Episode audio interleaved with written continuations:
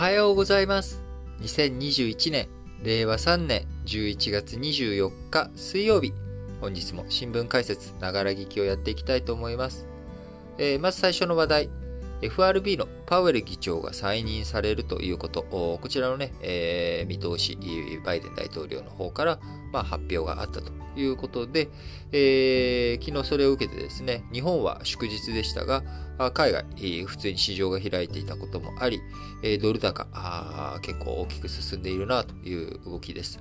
一時、円もですね、115円台をつけて、えー、2017年3月以来、4年8ヶ月ぶりの一時1ドル115円台をつけるというようなほか、えー、ドル他の主要通貨に対しても全面高の展開となり、昨日23日、対ユーロで1ユーロ1.12ドル台前半と、こちらも2020年6月以来1年5ヶ月ぶりのドル高、ユーロ安水準となりました。えー、背景にはですね、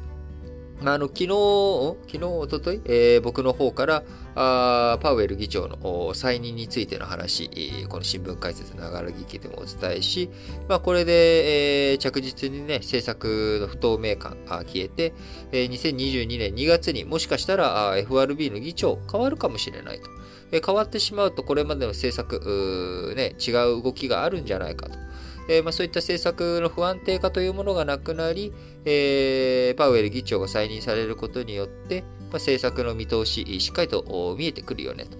えーまあ、今後、テーパリング着実に進めていき、まあ、来年利上げ、えー、観測、利上げもしっかりと着実に行われていくだろうと。まあ、こういうふうに、えー、政策がどういうふうに見通されていくかっていうことがしっかりと分かれば、え、市場の安定につながるんじゃないのというようなね、まあ、こういった発言を昨日僕の方からして、まあ、証拠の一つとして、ダウ工業株平均、えー、こちらの株価も、まあ、あ上がっているということで、まあ、市場もウェルカムな感じの状態になっていると。いう、まあ、こういったお話をしたんですけれども、えー、その後ですね、えー、22日午後なので、まあ、日本時間で言ったら昨日ですけれども、ダウ平均、急速に上げ幅を縮め、最終的には終値17ドル高で終わったということ。ハイテク株を中心としているナスダック総合株価指数については1.3%安ということで、アジア市場でもハイテク企業が多い台湾株、こちらは3営業日続落というような状態になっており、まあ、本日日本の株式市場でも、まあ、その下がる波が来るんじゃないのかなっていうふうに思われています。え、理由としてはですね、えー、ハト派。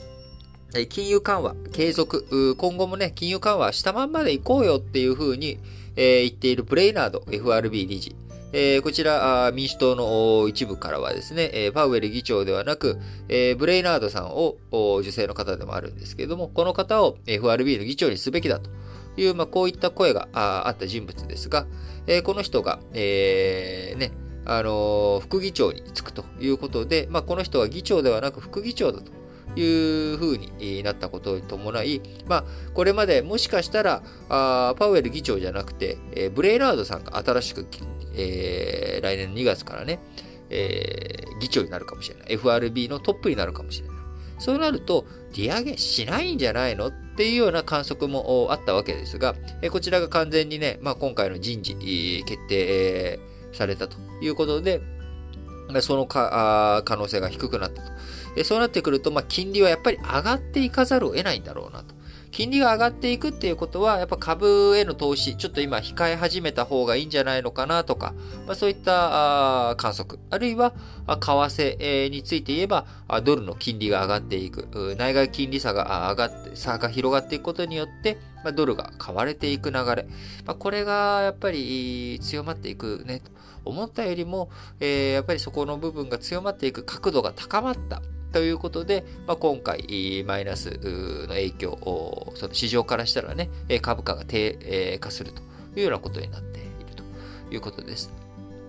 で、今後、まあ、ポイントになる、まあ、とはいえですね、あのー、あんまり大きくだだ下がりするっていうようなことはなく、まあ、今まで、えー、金融緩和弱じをね、えー、ジャブジャブにしていたところが、これから閉まっていく。これまでの、まあ、ぬるま湯状態からですね、えー、まあ、正常化、健全化進んでいくという過程で見れば、まあ、ボーナス期間がある意味終わったと。えー、まあ、あの、スーパーマリオで言ったらですね、あのー、スター状態、あの無敵状態が終わっていくっていう、まあ、このスター状態がね、ずっと続けてきたのを、まあ、どっかでやめなきゃいけないっていうタイミング、まあ、なってくるんだろうなと。で、それ自体については僕はあまり大きな不安を抱いていないんですが、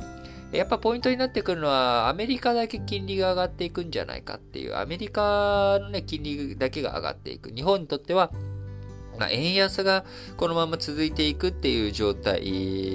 懸念されるわけですよね。アメリカとしても内外金利差、あんまり拡大させたいっていうわけじゃないんですけれども、アメリカ国内のインフレ、こちらが激しくなっていく以上は、インフレを止めなきゃいけない。インフレを止めるためには金利を上げなきゃいけないっていうことになっていく。えー、そうなってくるとアメリカ経済だけが一人上がっていく。アメリカの、えー、ドル高が進んでいく。まあ、ドル高が進んじゃうとアメリカ最終的にはアメリカ国内での生産とかそういったものが、雇用がね、えー、海外に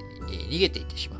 えそういったことを防いでいくためにも、あんまり、えアメリカだけがね、金利上げていくっていうことは好ましい状態じゃないんだけれども、というのがありつつということですが、えそれ以上に困っていくのがですね、えやっぱトルコリラの動きが今やっぱり注目ですよね。え日本トルコリラ。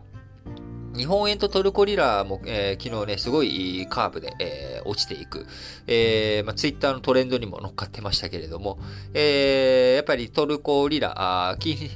金利、をね、あの、逆に下げていくっていうような、あの、インフレ気味になってるのに金利を下げていくっていうような、こう、教科書の真逆のね、えー、金融政策をやってくれちゃってるわけですけれども、なかなかやっぱすごいことになってるなと。